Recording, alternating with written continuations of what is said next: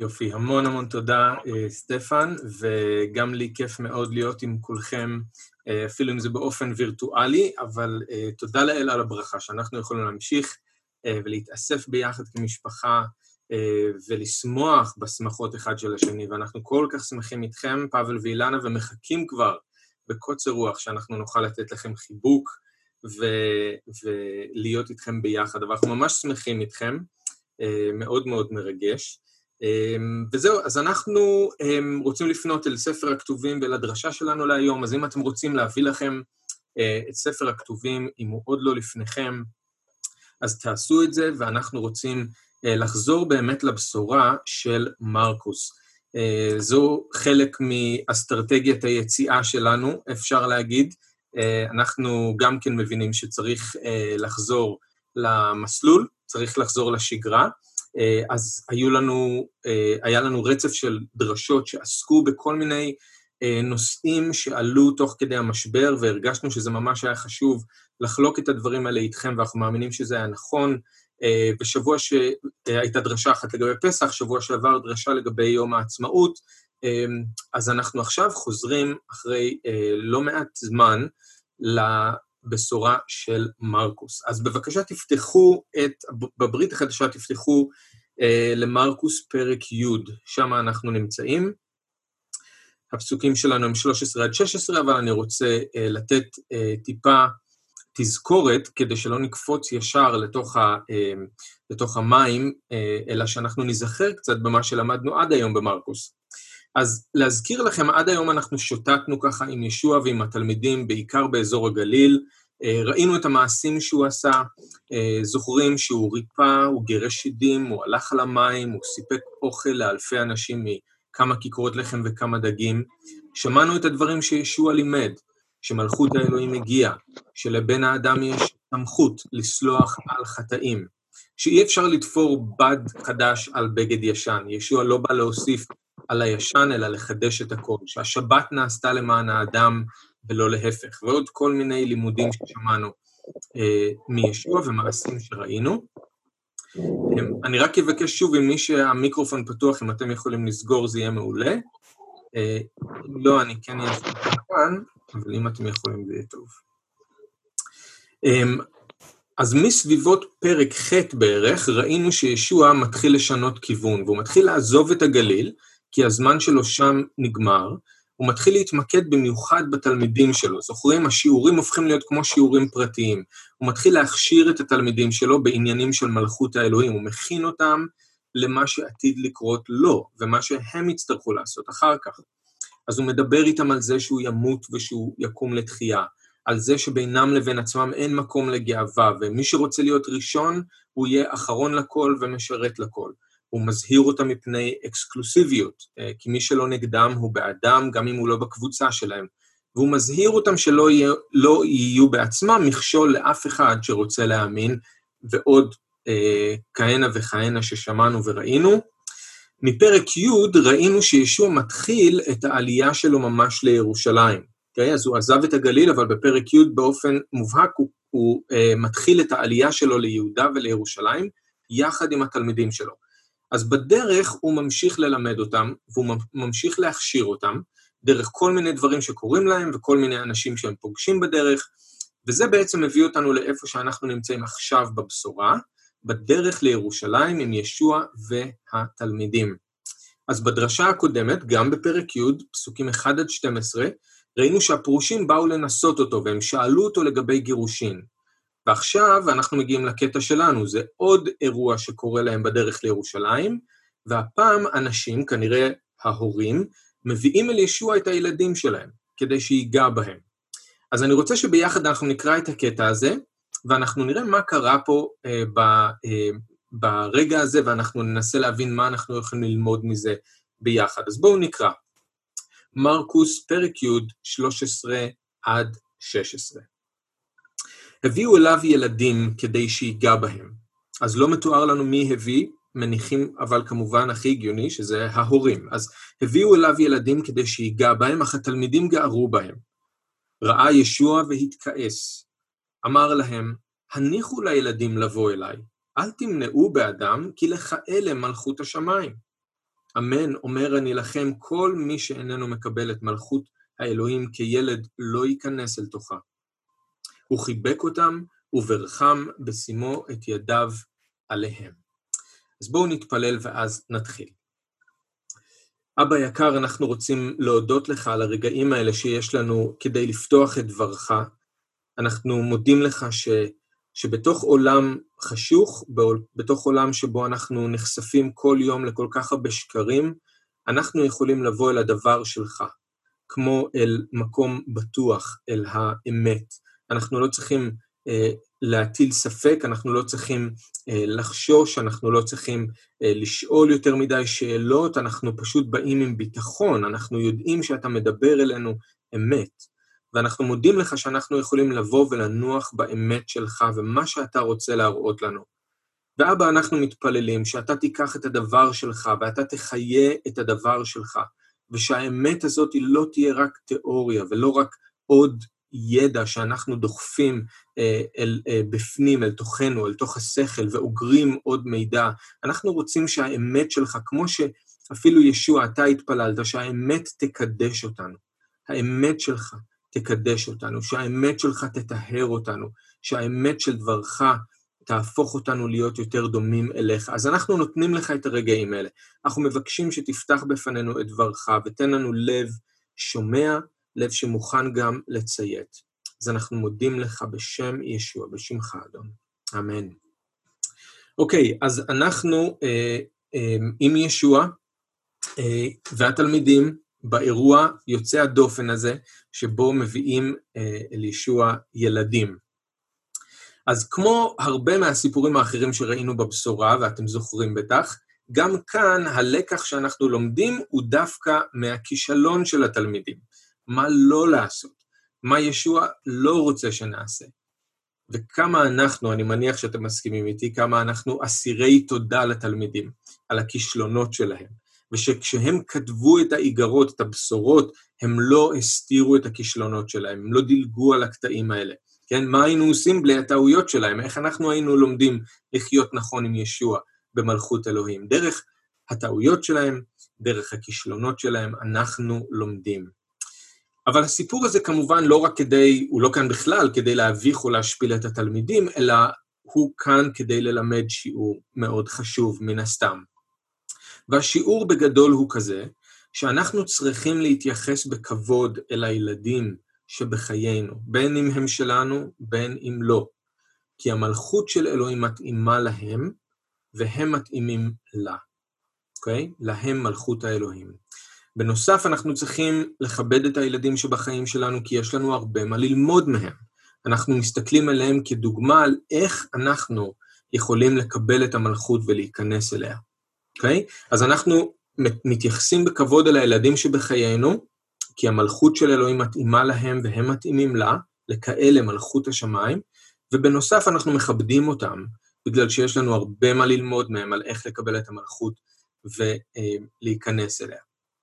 עכשיו, אני לא יודע אם יש בזה משהו או שזה רק הדמיון הפורה שלי, אבל אולי יש איזה קשר בין הקטע הקודם לקטע שלנו היום, ואולי אפילו לקטע שנלמד בשבוע הבא. בקטע הקודם ישוע לימד על היחסים שבין בעלים ונשים, על כמה חשוב לשמור על הנישואין.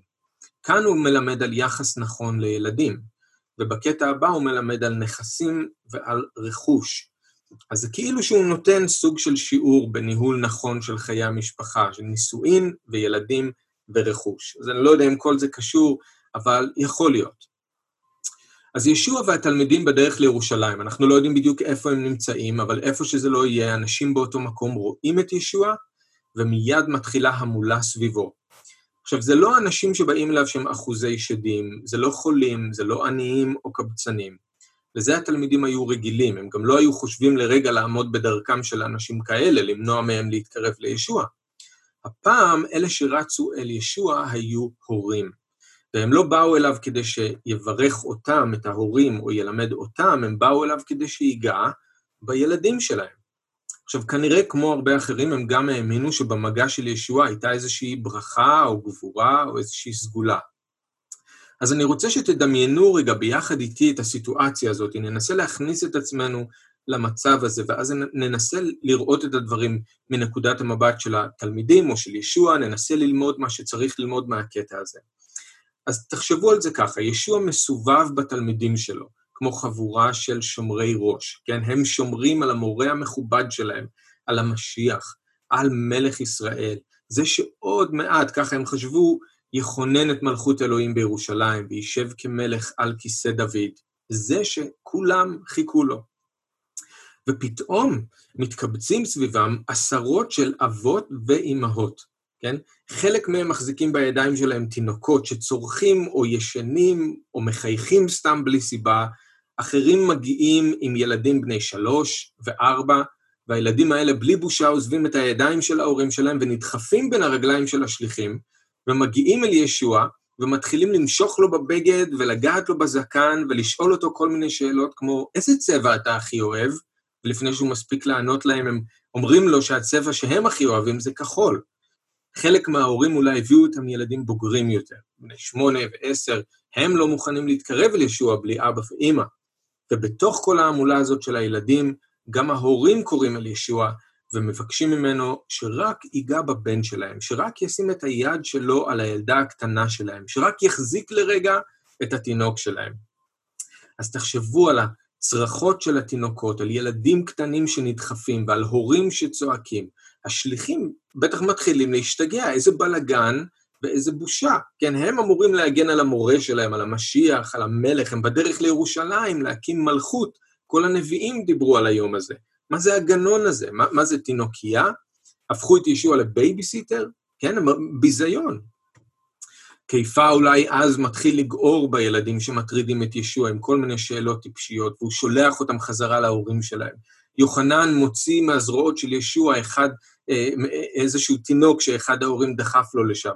נתנאל ותומא בינתיים נוזפים בהורים על החוצפה שהייתה להם, להטריד את המורה רק כדי שיגע בילדים שלהם. מה, הם לא חושבים שיש לו דברים יותר חשובים לעשות? נראה להם שיש לו עכשיו זמן לשים ידיים על ילדים קטנים? עכשיו, התלמידים בטוחים שהם עושים נכון. הם בטוחים שישוע גאה בהם. הרי אם היה מדובר על אנשים חולים, או אחוזי שדים, או כל בן אדם שהוא היה במצוקה, אז בטח שהם היו מפנים בשבילו את הדרך. אבל ילדים קטנים שלא מבינים כלום, שרק באים לישוע כדי שישים את היד שלו עליהם, זה בזבוז של זמן יקר, וזה גם לא כל כך מכובד. אבל ישוע שומע ורואה את מה שהתלמידים שלו אומרים ועושים, איך שהם גוערים בילדים, ומרחיקים אותם ממנו, ומה שמתעורר בתוך ישוע, אולי באופן מפתיע, זה כעס מאוד גדול, והמילה שמה ביוונית היא מילה חזקה לכעס, זה כעס מאוד גדול. הוא כעס מאוד על מה שהתלמידים שלו עשו. ובמקום לשבח אותם, הוא פונה לתלמידים שלו לפני כולם, והוא גוער בהם. הוא אומר, הניחו לילדים לבוא אליי, אל תמנעו באדם, כי לכאלה מלכות השמיים. זה מזכיר קצת את מה שקרה בירושלים, כשישוע נכנס אל העיר וכולם הריעו לו, אם אתם זוכרים. אז כתוב לנו במתי כ"א, שעברים ופסחים ניגשו אליו בבית המקדש, הוא ריפא אותם, וקראות ראשי הכהנים והסופרים, כתוב לנו, את הנפלאות אשר עשה, ואת הילדים הצועקים במקדש. הושענא לבן דוד, נתמלאו כעס, ואמרו לו, אתה שומע מה שאלה אומרים? השיב להם ישוע, כן, האם מעודכם לא קראתם? מפי עוללים ויונקים יסד את העוז. Okay? אז האינטראקציה בין ישוע לבין התלמידים שלו, והיחס של התלמידים שלו לילדים, והיחס של ישוע לילדים, מאוד מזכיר לנו כאן את הכהנים והסופרים, איך שהם הגיבו לילדים, ואיך שישוע הגיב לילדים. Okay? האם מעודכם לא קראתם, מפי עוללים ויונקים יסד את העוז. אנשים ראו בילדים בעיקר מטרד או בזבוז של זמן, אבל ישוע ראה בהם את הפועל של אלוהים. אז הדבר הראשון שהתלמידים היו צריכים ללמוד זה שמלכות אלוהים דווקא מתאימה בדיוק לילדים, ושהילדים מתאימים בדיוק למלכות, לכאלה מלכות השמיים. לכן התפקיד של התלמידים הוא להניח או לאפשר או לפתוח את הדלת לילדים שבאים אל ישוע, ולהיזהר שלא למנוע מהם מלבוא, לא להציב שום מכשול בדרך שלהם.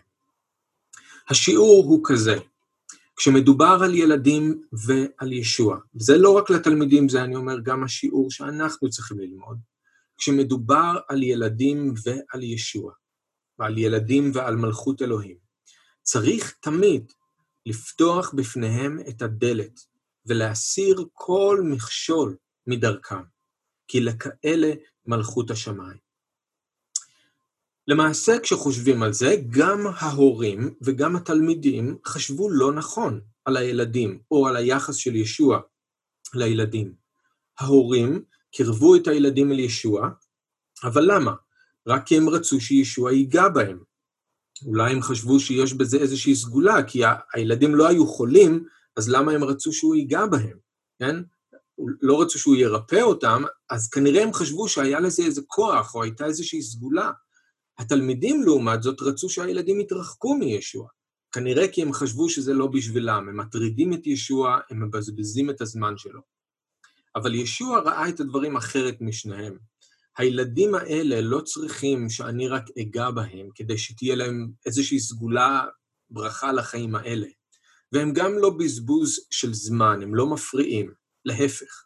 הילדים האלה הם בדיוק מי שאלוהים רוצה במלכות שלו. המלכות נועדה להם.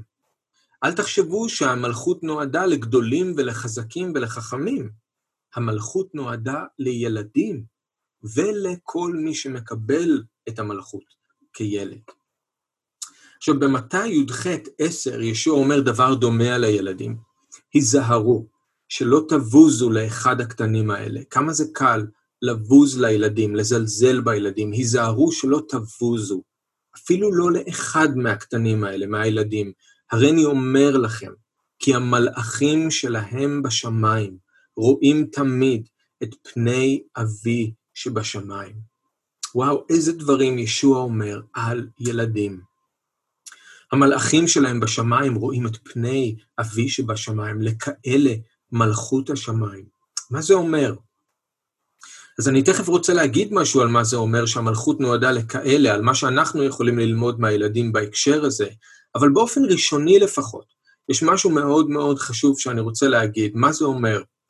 מה שזה אומר זה שילדים יכולים להיכנס אל המלכות כילדים.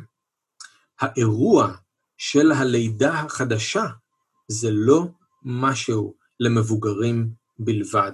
זה הדבר הראשון והחשוב שאנחנו לומדים מהקטע הזה, ואני רוצה להדגיש את זה.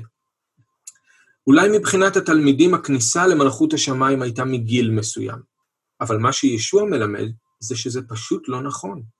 אלוהים יכול לפעול בלב של הילד כמו שהוא יכול לפעול בלב של המבוגר, וילדים יכולים לקבל את המלכות ולהיכנס אל תוכה כילדים. וברור שההבנה בהתחלה היא הבנה פשוטה של ילד. אחר כך יש תהליך של גדילה ושל התבגרות, זה נכון. אבל הנקודה היא שאלוהים יכול להושיע ילדים, בדיוק כמו שהוא מושיע מבוגרים. כי הבשורה היא פשוטה מספיק בשביל ילדים, והיא עמוקה מספיק בשביל מבוגרים. אז אנחנו גם צריכים להיזהר שאנחנו לא שמים תנאי כניסה למלכות שאלוהים לא שם. אנחנו צריכים להיזהר שאנחנו לא מגבילים את הכניסה למלכות לגיל מסוים. אני רוצה לקרוא לכם קטע שצ'ארלס ספרג'ן כתב בספר שהוא הקדיש לכל הנושא הזה של ילדים ומלכות האלוהים. תקשיבו למה הוא אומר. בהרבה מהקהילות שלנו אין ציפייה שילדים ייוושעו.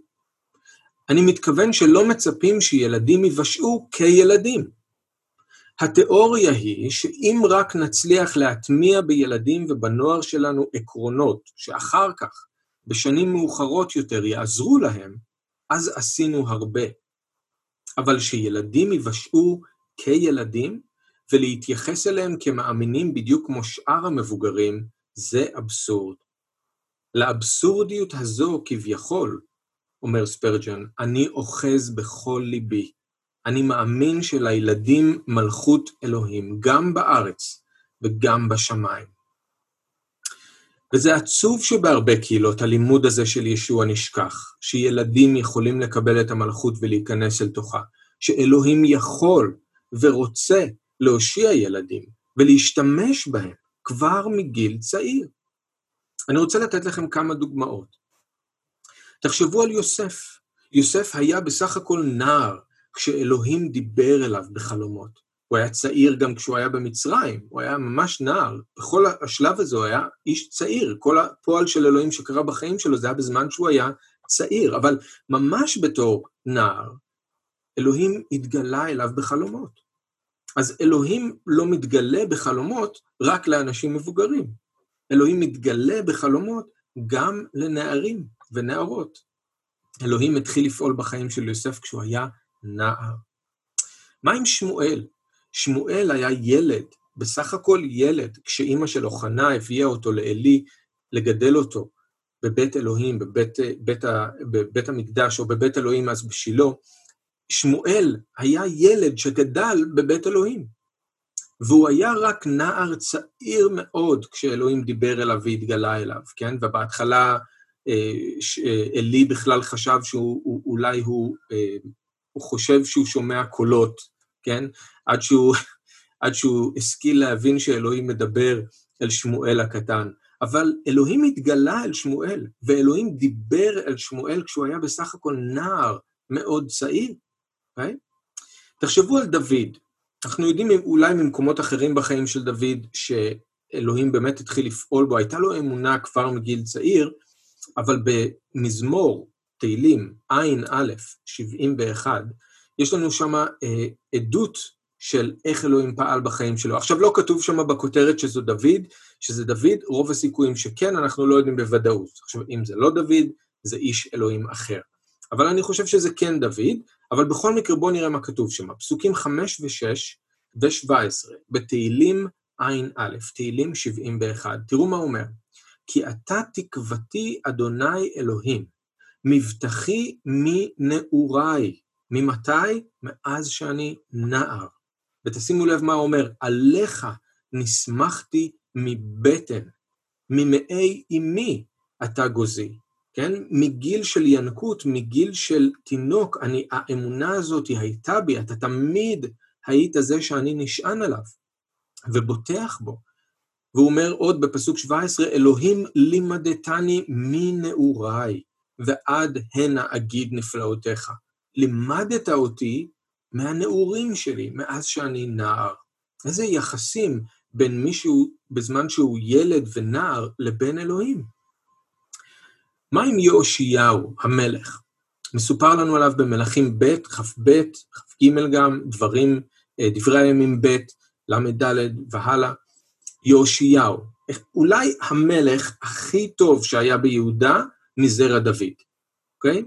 הרפורמות שהוא עשה ושהוא הרס את כל עבודת האלילים שאבא שלו ייסד בארץ, הוא הפך את הכל, הוא החזיר את העבודה לבית המקדש, עוד פעם את האנשים ליראת אלוהים, זוכרים שבימים שלו מצאו את ספר התורה, וכשהוא שמע את הדברים שכתובים בספר התורה, הוא קרא את הבגדים שלו והתאבל, והבין שצריך לעשות מהפכה, שאנחנו רחוקים מאלוהים, בימיו חגגו את הסדר המפואר והידוע, את הפסח המפואר והידוע, שכתוב לנו שמה, הוא עשה מהפכה בארץ. יאושיהו היה היחידי שכתוב עליו כך, תראו מה כתוב עליו, כמוהו לא היה לפניו, מלך אשר שב אל אדוני בכל לבבו, ובכל נפשו, ובכל מאודו, ככל תורת משה, ואחריו לא קם כמוהו. זה יאושיהו. אבל, באיזה גיל יאושיהו הפך להיות מלך, אתם זוכרים? בגיל 8 הוא הפך להיות מלך. אוקיי? Okay? הוא הפך להיות מלך בגיל 8. עכשיו, ברור שהוא לא התחיל עדיין לנהל כאדם בוגר את הממלכה עד מאוחר יותר, אבל בגיל 8. בגיל 12 כתוב לנו, שהוא כבר התחיל לתת הוראות לאנשים שהם צריכים לחסל את עבודת האלילים, את העבודה הזרה בארץ, בגיל 12. בגיל 18 הוא כבר היה בשטח בעצמו, והוא הצטרף לעבודה הזאת וחיסל בעצמו את כל המזבחות, את כל האלילים וניקה את הארץ. ואז המשיך משם והלאה להקים שוב את עבודת בית המקדש ויראת אלוהים בקרב העם וכו' וכו'. אבל בגיל 8, ובגיל 12, ובגיל 18, כן? ולא היה כמוהו מישהו עם לב שלם לאלוהים. כמה אלוהים פעל בחיים של הילד הקטן הזה שהפך להיות המלך הכי טוב אחרי דוד. מה עם ירמיה? אלוהים מתגלה אליו וקורא לו להיות נביא כשהוא רק נער, והוא אומר לו שעוד כשהוא היה תינוק בבטן של אמא שלו, הוא הקדיש אותו לזה. אז אתם רוצים להגיד שאלוהים לא פועל בחיים של ילדים ושל תינוקות? הוא פועל. מה עם דניאל? דניאל היה נער צעיר כשהוא נלקח לבבל, נער מאוד צעיר, אבל הנחישות שלו והעמדה שהוא לקח והאמונה שלו ואיך שאלוהים השתמש בו שם וברך אותו, רק נער צעיר. יוחנן המטביל נמלא ברוח הקודש מבטן אמו. וכמובן שיש לנו את הדוגמה של ישוע. כשהוא היה בן 12, לוקס מספר לנו שהוא כבר היה בבית המקדש, בין המורים, הוא היה מלמד ושואל אותם שאלות, כשהוא היה רק בן 12. אז אלוהים בהחלט, בהחלט, בהחלט יכול ורוצה להושיע ילדים ולהשתמש בהם כבר מגיל צעיר. עכשיו אני רוצה לתת לכם לא רק דוגמאות מהתנ"ך והברית החדשה, אבל בואו נחשוב רגע על מה קרה בהיסטוריה של הקהילה, ההיסטוריה המשיחית. קחו למשל את אבן רוברטס. אבן רוברטס היה בחור צעיר שדרכו אלוהים הביא התעוררות רוחנית בכל רחבי ווילס במאה ה-19, ווילס באנגליה. אחת ההתעוררויות הרוחניות הכי גדולות והכי חשובות בהיסטוריה. עכשיו, רוברטס כבר בגיל 12 היה רעב לאלוהים. בגיל 13 הוא כבר פתח איזשהו סוג של בית ספר שבת קטן בשביל הילדים של האנשים שהיו עובדים במכרה, איפה שאבא שלו גם היה עובד. ואומרים שהוא כנער, מספרים עליו שכנער צעיר, רוברטס היה הולך לכל מקום עם ספר הכתובים והיה מלמד ומכריז את הבשורה. עכשיו תשמעו מה רוברטס בעצמו אומר על השנים שלו כנער, כשהוא הסתכל אחורה וכתב סוג של יומן, תראו מה הוא אומר על עצמו כנער. במשך כ10 או 11 שנים התפללתי להתעוררות רוחנית. הייתי נשאר ער לילות שלמים כדי לקרוא או לדבר על התעוררות רוחנית. הרוח הייתה מניעה אותי לחשוב על התעוררות רוחנית.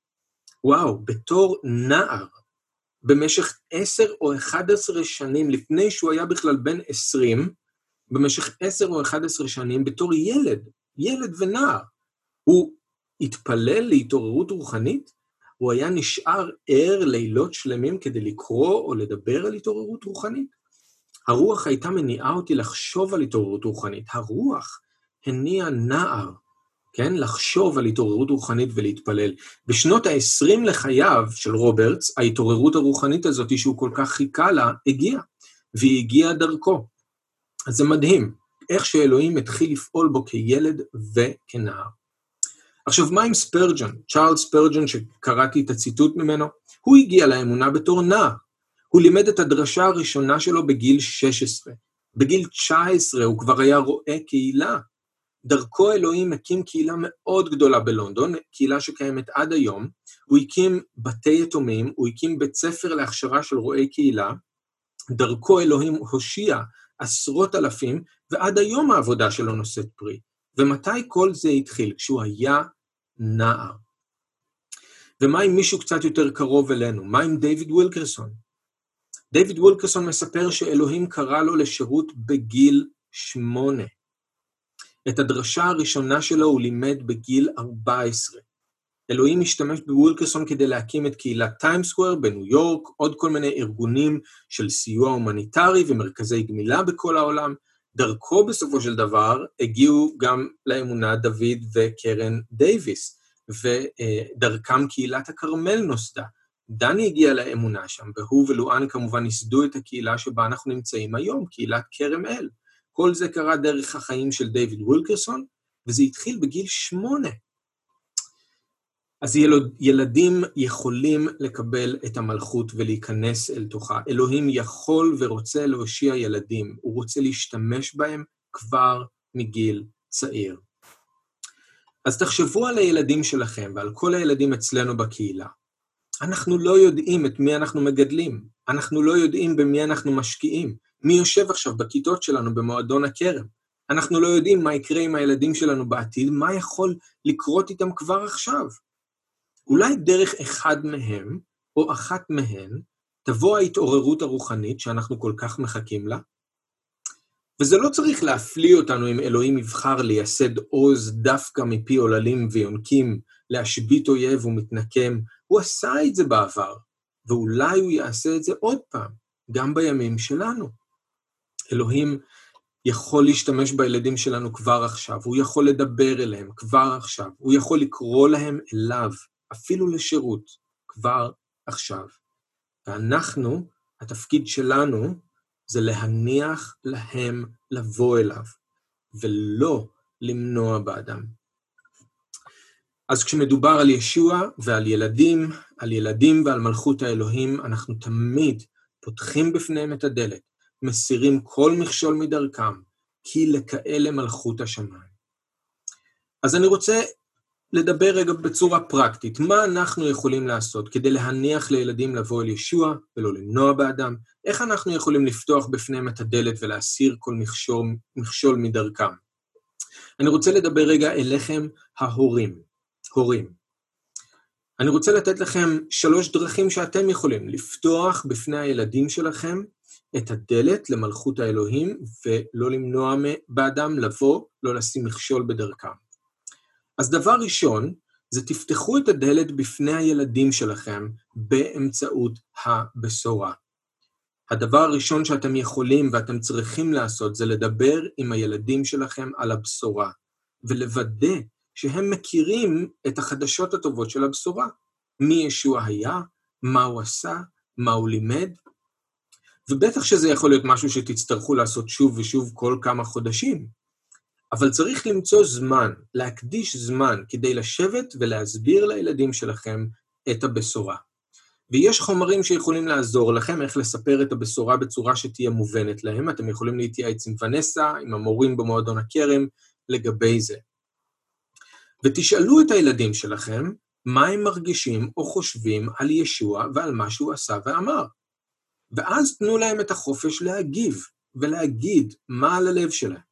אם הם אומרים שהם מאמינים, אז אל תזלזלו בזה. אל תיתנו להם להרגיש שהם קטנים מדי בשביל המלכות ושהם לא מבינים כלום. אל תצחקו עליהם. תכבדו את מה שהם אומרים לכם, ותנו את זה לאדון. תתפללו בשבילם כל הזמן, תנו את זה לאדון. אבל אם הם אומרים שהם מאמינים לבשורה, אל תזלזלו בזה. אל תכבו את האש הזאת. יכול להיות שהאדון כבר פועל בהם מגיל מאוד מאוד צעיר. אם הם אומרים שהם לא מאמינים, או שהם לא בטוחים, אז תתנו להם להגיד למה. תנו להם לשאול שאלות, זה בסדר. ותעשו מה שאתם יכולים כדי לעזור להם, וכדי להסיר כל מכשול מהדרך. אבל, אם אתם לא מסבירים לילדים שלכם את הבשורה, או אם אתם מזלזלים בתגובה שלהם לבשורה, אז תחשבו על זה שיכול להיות שאתם שמים מכשול בדרכם, ואתם לא פותחים בפניהם את הדלת למלכות. דבר נוסף שאתם יכולים לעשות זה לפתוח את הדלת בפני הילדים שלכם באמצעות דבר אלוהים ותפילה. תקנו לילדים שלכם ספר כתובים שמתאים לגיל שלהם, אוקיי? לתת לילד ספר כתובים שהוא לא מבין, זה בטח לשים מכשול לפניו ולא לפתוח את הדלת. ותכתבו לילד הקדשה מכם, בשבילו, בתוך הספר, אולי עם איזשהו פסוק, וכל יום תקראו קצת ביחד איתם, משהו מדבר אלוהים, ותתפללו איתם. אולי זה זמן טוב לעשות את זה בערב, לפני השינה, להכניס את זה כאיזשהו הרגל, אתם תמצאו את הזמן שעובד הכי טוב בשבילכם, וחשוב שתיתנו להם לשמוע אתכם קוראים את דבר אלוהים, כדי שהם ילמדו שאתם אוהבים את דבר אלוהים, ושזה יקר לכם, ושאתם מאמינים בזה. ותסבירו להם בכמה מילים מה קראתם, תנו להם לדבר איתכם על זה, לשאול שאלות אם הם רוצים. עכשיו חשוב גם שתיתנו להם לשמוע אתכם מתפללים, כדי שהם ילמדו גם איך להתפלל, איך לדבר עם אלוהים, ותבקשו מהם גם כן להתפלל. אל תיתנו להם להרגיש שהם לא יודעים להתפלל, או שהם צריכים להתפלל בצורה מושלמת, אחרת זה לא טוב, תעודדו אותם. נכון שהתפילות יהיו בהתחלה שבורות ככה, ואולי קצת עקומות ומצחיקות, אבל ככה לומדים, זה בסדר, כן? גם התלמידים ביקשו מישוע, למד אותנו להתפלל, והוא לימד אותם. אז תלמדו את הילדים שלכם להתפלל, ותנו להם לשמוע אתכם מתפללים. אבל תחשבו על זה, שאם אתם לא מתפללים ליד הילדים שלכם, ואתם לא עוזרים להם לדעת איך להתפלל, גם פה, אולי אתם שמים מכשול בדרך שלהם, ואתם לא פותחים בפניהם את הדלת אל המלכות. דבר שלישי זה תפתחו את הדלת בפני הילדים שלכם באמצעות הקהילה. תביאו את הילדים שלכם איתכם לקהילה. תנו להם מקום להשתתף בהתחברות ובהלל, תנו להם לחוות את היחסים שבין הילדים של אלוהים בתוך הקהילה, גם עם מבוגרים, גם עם ילדים אחרים. תנו להם לספוג את זה פנימה, עד שזה יהפוך להיות חלק מהם. תשלחו אותם לכיתה ללמוד ביחד עם ילדים אחרים במועדון הכרם. יש שם מורים נפלאים וחומר לימודי מאוד מושקע, תשתמשו בזה כדי לפתוח בפניהם את הדלת למלכות, תעזרו להם לבוא אל ישוע. תעשו מה שאתם יכולים לעשות כדי שהחוויה שלהם בקהילה תהיה חיובית, תהיה טובה, שזה יהיה מקום שהם ירצו לחזור אליו, שזה ירגיש להם כמו בית עם הרבה זיכרונות טובים. אבל גם פה, אם אתם לא מביאים אותם לקהילה ולא שולחים אותם לשיעור, יכול להיות שאתם שמים מכשול בדרך שלהם, ואתם לא פותחים בפניהם את הדלת למלכות. תחשבו על תימותאוס, כן, הוא היה כזה ילד שגדל בבית שבו מניחים לבוא אל ישוע, מניחים לו לבוא אל ישוע ואל מלכות האלוהים, לא שמים בדרכו מכשול. שני דברים ששאול אומר על זה בשנייה לתימותאוס, פרק א' פסוק 5 ופרק ג' פסוק 15, אומר זוכר אני את אמונתך הכנה, אמונה ששכנה תחילה בלויס, סבתך, ובאבניקה עמך, ובטוחני שהיא שוכנת גם בך. ומנעוריך אתה יודע את כתבי הקודש, שיכולים להחכימך לישועה, על ידי האמונה במשיח ישוע. אז גם סבתא שלו וגם אמא שלו הביאו אותו אל ישוע, והניחו לו לבוא אליו, ולימדו אותו את דבר אלוהים, ולא שמו מכשול בדרך שלו. הם מילאו את החיים שלו בדבר אלוהים, ובהמשך אנחנו רואים שזה נשא כל כך הרבה פרי, ופרי כל כך טוב. אז זה הסוג הבית שאנחנו רוצים לתת לילדים שלנו, אם אנחנו הורים. זאת המשפחה שאנחנו רוצים להעניק לילדים שלנו. משפחה כזאת שבו אנחנו מספיגים את החיים של הילד עם דבר אלוהים, עם תפילה, עם אמונה, עם מודל חיקוי וכו'. עכשיו רק להבהיר, אני חושב שאתם יודעים את זה, אבל חשוב להגיד, הורים, אתם לא אחראים לאמונה של הילדים שלכם. אתם לא יכולים להחליט בשבילם. זה לא האחריות שלכם, מה הם בסופו של דבר יעשו עם האמונה. מה כן האחריות שלכם? להניח להם לבוא אל ישוע, ולא למנוע באדם. אז תעשו כל מה שאתם יכולים כדי להביא אותם אל ישוע, ותעשו כל מה שאתם יכולים כדי להסיר כל מכשול מדרכם, אבל בסוף אתם לא יכולים לקחת עליכם את האחריות לאמונה שלהם. זה משהו שהם יצטרכו בסופו של דבר להחליט. אבל אתם כן צריכים לאפשר להם את הקרבה לישוע, ולא לשים בדרכם שום מכשול. אז זה לגבי ההורים. מה לגבי כל השאר? אנחנו שאין לנו ילדים משלנו, או שכל הילדים שלנו כבר גדלו, אז בצאן של ישוע יש כבשים בוגרות, אבל יש גם טלאים, אלה הילדים, והם חשובים לישוע, והם צריכים להיות חשובים גם לנו. ואנחנו יכולים לעזור להם להכיר את הרועה הטוב שלהם ולבוא אליו. גם אנחנו יכולים להיות שותפים לזה. אז איך? נתחיל בזה קודם כל שנתייחס אליהם, ולא נזלזל בהם, או נתעלם מהם, או חס וחלילה נגער בהם, כמו שהתלמידים עשו. בואו נעזור לילדים להרגיש שהקהילה זה מקום בטוח, מקום שבו הם רצויים. בואו נהיה חלק מהחוויה הטובה של הילדים בקהילה, אפילו שזה לא הילדים שלנו. זה כן הילדים של האדון, של ישוע, זה כן הטלאים שלו. אנחנו יכולים אולי לנסות אפילו לזכור את השמות של הילדים, ולהגיד להם שלום כשאנחנו רואים אותם בקהילה. ונכון שיש הרבה שמות לזכור, אז זה לא קל, העיקר לנסות. אנחנו יכולים לפעמים לשחק איתם, אנחנו יכולים לענות על השאלות שלהם, אנחנו יכולים לנסות לשתף אותם במה שאפשר. אנחנו יכולים לברך את הילדים פשוט בזה שנהיה להם למשפחה. הילדים שסביבנו במיוחד אלה שגדלים במשפחות חד-הוריות, אבל זה נכון לגבי כולם, צריכים אבות ואימהות ואחים ואחיות וסבים וסבתות במשיח. שיראו להם איך נראית משפחה שאוהבת את אלוהים, כן? ואת זה אנחנו יכולים לתת להם, ובזה אנחנו יכולים לעזור להם, לבוא אל ישוע. דרך חשובה נוספת שאנחנו יכולים להשקיע בילדים שלנו, זה דרך לימוד במועדון הכרם, שכל כך צריך עוד מורות ומורים. ותחשבו על זה, איזו זכות גדולה זאת ללמד ילדים על ישוע, ולעזור להם לבוא אליו. ואני רוצה להגיד תודה גדולה לכל אחד מכם, לכל אחת מכן שמשקיעים כל כך הרבה בלימוד של הילדים. אבל הקציר הוא רב והפועלים הם מעטים, אז אם זה משהו שאתם מרגישים שהאדון שם על הלב שלכם, בבקשה אל תהססו, תפנו אלינו, תפנו אל ונסה שמרכזת את התחום, תפנו לצוות המורים, תתעניינו במה זה אומר, אולי זה לא נורא כל כך כמו שאתם חושבים, אני יודע שיש אנשים שחוששים קצת, כי הם חושבים שהם לא יוכלו לעשות את זה, אבל אולי אתם כן, פשוט תבררו מה זה אומר, ותראו, אבל זאת היא דרך שאתם יכולים לעזור, להביא את הילדים אל ישוע. ובואו נחשוב על זה ככה, אם אנחנו משאירים את הילדים שלנו בקהילה, בלי כיתה, ובלי לימוד שמתאים להם, רק כי אין מספיק מורים, האם אנחנו גם לא שמים מכשול בדרך של הילדים, במקום לפתוח בפניהם את הדלת? צריך לחשוב על זה. אז יש דברים שאנחנו יכולים וצריכים לעשות, כדי לפתוח בפני הילדים שלנו את הדלת אל המלכות, ולהסיר מדרכם כל מכשול, בין אם אנחנו הורים, בין אם לא. אני רוצה רק לסיים עם הדבר השערורייתי הנוסף שישוע אומר פה, וזה שלא רק שהם התלמידים צריכים להניח לילדים לבוא אל ישוע ולא למנוע באדם, הם גם צריכים ללמוד מהם, ללמוד מהילדים. תראו בפסוק 15, אמן, אומר אני לכם, כל מי שאיננו מקבל את מלכות האלוהים כילד לא ייכנס לתוכה. עכשיו זה בטח עוד יותר קשה לתלמידים לשמוע, לא רק שהם צריכים לקבל אותם, הם גם צריכים ללמוד מהם.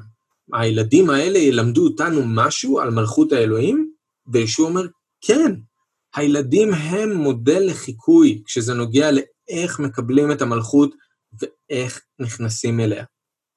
עכשיו, מה זה אומר? למה ישוע מתכוון? אז ברור שישוע לא אומר שצריך להיות ילדותיים, ולא בוגרים בענייני המלכות, לא על זה הוא מדבר. פשוט יש תכונות מסוימות אצל ילדים, שהן נעלמות עם השנים. אז גם אם מישהו רוצה לדעת איך לקבל את המלכות, עדיף לו שיסתכל על ילד, מאשר שיסתכל על מבוגר. למה? בואו נחשוב רגע איך זה נראה כשמנסים לתת למבוגר את המלכות ומזמינים אותו להיכנס אליה. אז זה נראה כמו נקדימון. חושב על הכל רק במסגרת מה שהוא רואה ומה שהוא מכיר. אומרים לו שהוא צריך להיוולד מחדש, והוא יכול לחשוב רק על איש מבוגר שנכנס שוב לרחם אמו, והוא לא מצליח להבין את מה שאומרים לו. זה נראה כמו נתנאל, שרואה את הכל דרך הדעות הקדומות שלו, משהו טוב יכול לבוא מנצרת. זה נראה כמו האיש העשיר, כן? מחשב כל דבר לפי איך שזה ישפיע על כל מה שיש לו, מפחד להפסיד הכל. זה נראה כמו הסופרים והפרושים, מודדים כל דבר לפי המסורת. אם זה לא מתיישב עם המסורת, אז לא יכול להיות שזה נכון. אז מבוגרים הם לא דוגמה טובה לאיך לקבל את המלכות ולהיכנס אליה, כי לא ככה אלוהים מתכוון שזה ייראה. כשמבוגר מקבל את המלכות, זה לא נראה כאילו שהוא הרגע שמע חדשות טובות, זה נראה כאילו ביקשו ממנו לפתור בעיה במתמטיקה, כן? הכל מסובך, הכל מלא בחשדנות וחוסר ביטחון, הכל קשה, שום דבר לא ברור, הכל נורא מדאיג עכשיו. אבל ישוע בא והכריז שהכל עומד להשתנות, שדרכו המלכות של אלוהים הגיעה, שהמסע של הניצחון כבר יוצא לדרך, ושמי שרוצה יכול להצטרף. ומה צריך לעשות? רק להאמין, רק לקבל. זאת מתנה. מי רוצה? ישוע שואל. התגובה של המבוגר, מה זאת אומרת רק להאמין? איך יכול להיות שבחינם? מי עוד בדיוק חלק מהדבר הזה? מה בדיוק עושים במלכות של אלוהים? התגובה של הילד, אני רוצה ישוע, אני רוצה. הילד שומע שרוצים לתת לו מתנה טובה, והוא קופץ משמחה, והוא מאמין. ישוע מצביע על הילדים, והוא אומר לנו, תראו איך הם מקבלים את המלכות, ותלמדו מהם. זאת מתנה טובה שאלוהים נותן לכם. אל תדאגו ותפחדו, רק כי אין לכם עדיין את כל הפרטים. תאמינו בי, באמונה פשוטה של ילד, ותלכו אחריי, ותראו שזה יהיה שווה הכל. אז כמו שאמרתי, ישוע לא מדבר על ילדותיות, הוא כן קורא לנו לבגרות, בטח, אבל הוא פשוט מצביע על התכונה הזאת של ילדים, שהם יודעים לקבל בשמחה ובאמונה את המתנה הטובה שנותנים להם. ואני רוצה רק לנצל את ההזדמנות הזאת ולהגיד, אם אתם עדיין לא אמרתם כן לישוע ולמלכות שלו, אז תסתכלו על הילדים. תלמדו מאיך שהם מקבלים בשמחה ובלי דאגה את המתנה הטובה שנותנים להם. לא החזקים, לא החכמים, לא היפים ולא העשירים הם אלה שנכנסים אל מלכות אלוהים. אלה שמקבלים באמונה פשוטה של ילד את מה שאלוהים נותן. הם אלה שנכנסים. הקטע שלנו מסתיים כל כך יפה עם איך שישוע מקבל את הילדים אליו. כתוב לנו שהוא חיבק אותם וברחם בשימו את ידיו עליהם. זה כל כך יפה שהוא עושה הרבה יותר מרק לגעת בהם, כמו איזה קמע, כמו שההורים חשבו. הוא מחבק אותם, הוא מברך אותם, שם את הידיים שלו עליהם. איזו תמונה יפה. ואני לא חושב שהתלמידים אי פעם שכחו אחר כך את התמונה הזאת, ולכן הם גם שמו את זה בתוך הבשורה כאן בשבילנו, שאנחנו נזכור איך ישוע קיבל את הילדים, איך אנחנו צריכים לקבל את הילדים כמוהו. אז שני שיעורים חשובים אנחנו לומדים מהאירוע הזה בדרך לירושלים. אחד, אנחנו צריכים להתייחס בכבוד אל ילדים, כי לכאלה מלכות השמיים, ואנחנו צריכים לעשות הכל, כדי לפתוח בפניהם את המלכות ולהסיר מדרכם כל מכשול. בואו נהיה קהילה שמאמינה שאלוהים יכול, רוצה ויכול להושיע ילדים כילדים, שגם הם יכולים להיות כבר עכשיו חלק ממלכות השמיים. בואו לא, אתם זוכרים את הציטוט של ספרג'ן שקראתי, בואו לא נהיה מהקהילות האלה שחיות לפי התיאוריה של, טוב, אנחנו רק זורעים זרעים, אנחנו רק משקיעים, ואם יהיה לזה פרי, זה רק יהיה עוד הרבה זמן מעכשיו. אנחנו רק מניחים יסודות, אבל מתישהו בעתיד אולי הילד יעשה החלטה כשהוא יהיה כבר גבר או בחור צעיר. בואו לא נחשוב ככה, בואו נאמין שאלוהים יכול ורוצה לפעול בחיים של הילדים שלנו כבר עכשיו, לכאלה מלכות השמיים, ממש עכשיו. הוא יכול לשפוך את הרוח שלו ורוצה לשפוך את הרוח שלו על כל בשר. ואני מזכיר לכם שהברית החדשה זה הרעיון שמקטנם ועד גדולם כולם ידעו אותי. אז אנחנו רוצים שגם הקטנים וגם הגדולים ידעו את אלוהים בקהילה, ואנחנו מאמינים שאלוהים יכול לגלות את עצמו לילדים שלנו כבר עכשיו כילדים, כמו עם שמואל, כמו עם יוסף, כמו עם אחרים, וכל הדוגמאות האחרות שנתתי. אז זה הדבר הראשון, והדבר השני אמרנו, אנחנו צריכים להתייחס בכבוד אל הילדים וללמוד מהם, כי הם הדוגמה הכי טובה שיש לנו לאיך לקבל את המלכות ולהיכנס אליה. ואתם יודעים, הם ממשיכים להיות הדוגמה הטובה שלנו, אפילו שקיבלנו את המלכות ונכנסנו, אפילו שנושענו, הילדים מזכירים לנו מה זה להאמין בפשטות, מה זה לשים את עצמם בזרועות של אבא שלהם שאוהב אותם ולבטוח בו, מה זה להיות חופשיים מדאגה, לדעת שיש מישהו שדואג להם, מישהו שאיתם, מישהו שנושא אותם, מישהו ששומר עליהם. הילדים יכולים להזכיר לנו לא רק את הכניסה לתוך המלכות, אלא את החיים במלכות. חיים שיש להם הרבה מאוד מהאיכויות האלה של הילד. אוקיי, אז בשבוע הבא אנחנו נמשיך לאירוע נוסף, וזה המפגש של ישוע והאיש העשיר. עוד מישהו שהתלמידים חשבו שיוכל להיכנס אל המלכות די בקלות, אבל כמו עם הילדים, גם כאן ישוע לימד אותם שהם צריכים לראות את הדברים קצת אחרת. אז אנחנו נגיע לזה בשבוע הבא. אז בואו נתפלל ביחד. אבא יקר, אנחנו רוצים להודות לך, שבמשפחה שלך אין רק מבוגרים, אלא גם ילדים, ואנחנו מודים לך שזה הרצון שלך לשפוך את הרוח שלך על כל בשר. ואנחנו מודים לך שאתה יכול לפעול בלב של הילד, כמו בלב של המבוגר. ואנחנו מודים לך על הילדים שבקרבנו בקהילה שהם אוצרות יקרים. תעזור לנו להתייחס אליהם כמו שאתה מתייחס אליהם, לראות אותם דרך העיניים שלך, לכבד אותם, לאהוב אותם, להתפלל בשבילם, לאפשר להם, להניח להם, לבוא אליך ולא למנוע באדם, להסיר כל מכשול מהדרך. אנחנו מודים לך על הילדים שלנו, כי לכאלה מלכות השמיים, ובהזדמנות הזאת אנחנו מביאים אותם לפניך ומבקשים שאכן תפעל בלבבות שלהם, שתשפוך את הרוח שלך גם עליהם. אדון, תפקוד אותם בחלומות, תדבר אל ליבם. אדון, אנחנו מבקשים ממך שאתה תקרא אפילו לאלה מהנוער אצלנו, אדון, כבר עכשיו, לבוא וללכת אחריך ולהקדיש את החיים שלהם אליך, ולא להגיד שהם צעירים מדי, שזה מוקדם מדי, ותעזור לנו לא לחשוב שהם צעירים מדי, קטנים מדי, שזה מוקדם מדי, שזה לא בשבילם. תעזור לנו להאמין שהמלכות היא בשבילם. אדון, תפעל בקרבנו, במיוחד בקרב הילדים, חזק גם את המורים במועדון הכרם, ושלח עוד פועלים לקציר. אנחנו מודים לך, אנחנו מברכים אותך, בשמך ישוע.